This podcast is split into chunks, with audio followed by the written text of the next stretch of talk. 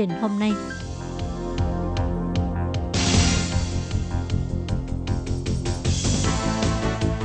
Đây là đài phát thanh quốc tế Đài Loan LTI, truyền thanh từ Đài Loan, Trung Hoa Dân Quốc. Mời các bạn theo dõi mục tin vắn lao động ngoài.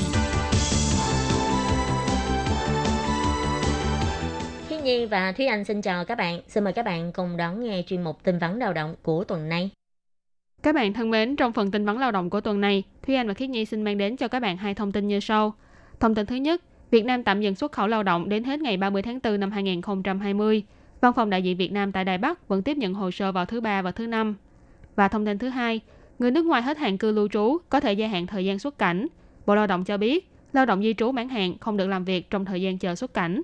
Và sau đây xin mời các bạn cùng đón nghe phần nội dung chi tiết của bản tin vắn ngày hôm nay. Nhằm ứng phó với tình hình dịch bệnh viêm phổi COVID-19, Bộ Lao động Thương binh và Xã hội của Việt Nam tuyên bố tạm dừng mọi hoạt động liên quan đến xuất khẩu lao động cho đến hết ngày 30 tháng 4 năm 2020. Phạm vi hiệu lực của chỉ thị này bao gồm tất cả các quốc gia tuyển dụng lao động Việt Nam như Đài Loan, Hàn Quốc, Nhật Bản, vân vân. Tuy nhiên, văn phòng đại diện của Việt Nam tại Đài Loan thì vẫn tiếp nhận hồ sơ xin xét duyệt tuyển dụng lao động Việt Nam. Nhưng thời gian nhận hồ sơ mỗi tuần đã được thay đổi, nhắc nhở các công ty môi giới nên chú ý cập nhật thời gian tiếp nhận hồ sơ của văn phòng. Theo truyền thông đưa tin, Thủ tướng Nguyễn Xuân Phúc đã đưa ra chỉ thị bắt đầu từ ngày 1 tháng 4 thực thi cách ly toàn xã hội trong vòng 15 ngày. Trong thời gian này, người dân phải ở trong nhà, chỉ được ra ngoài để mua thực phẩm, thuốc men, đi khám bệnh hoặc đi làm việc tại các cơ sở được chính phủ cho phép. Đại đa số doanh nghiệp đều tạm thời đóng cửa.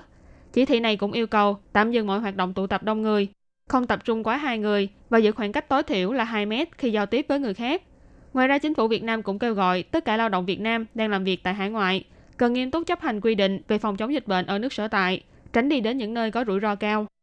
Tổ lao động của Văn phòng Kinh tế Văn hóa Việt Nam tại Đài Bắc hiện tại vẫn tiếp nhận hồ sơ xin xét duyệt tuyển dụng lao động Việt Nam, tạm thời không bị ảnh hưởng bởi chỉ thị mới này, nhưng cân nhắc đến việc tránh tụ tập đông người. Bắt đầu từ tháng 4, thời gian nộp hồ sơ mỗi tuần của văn phòng được rút gọn vào hai ngày là ngày thứ ba và ngày thứ năm. Thời gian nộp hồ sơ từ 9 giờ 30 phút sáng cho đến 12 giờ trưa. Thời gian nhận lại hồ sơ thì vẫn như cũ.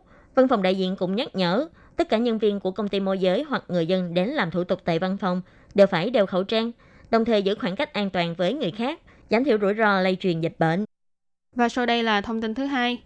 Ngày 31 tháng 3 năm 2020, Sở Di trú đã đưa ra công cáo rằng trong giai đoạn bùng phát dịch viêm phổi COVID-19, nếu như thẻ cư trú của người nước ngoài sắp hết hạn và không còn lý do để ở lại Đài Loan, phải đến trạm phục vụ của Sở Di trú tại các địa phương để xin gia hạn thời hạn xuất cảnh.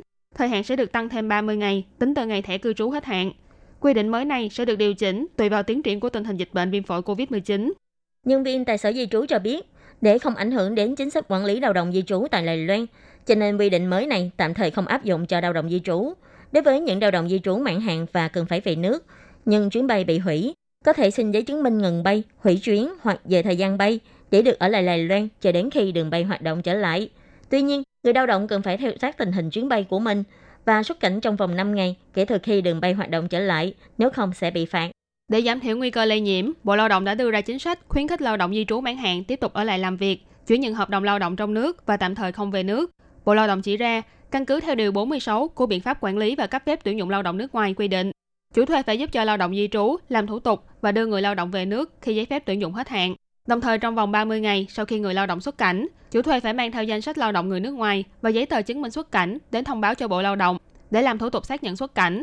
Nếu lao động di trú xuất cảnh trong vòng 14 ngày trước khi mãn hạn, hoặc xuất cảnh sau khi làm thủ tục nghiệm chứng kết thúc hợp đồng trước thời hạn tại các đơn vị chức trách của địa phương, thì chủ thuê không cần phải làm thủ tục xác nhận xuất cảnh nữa.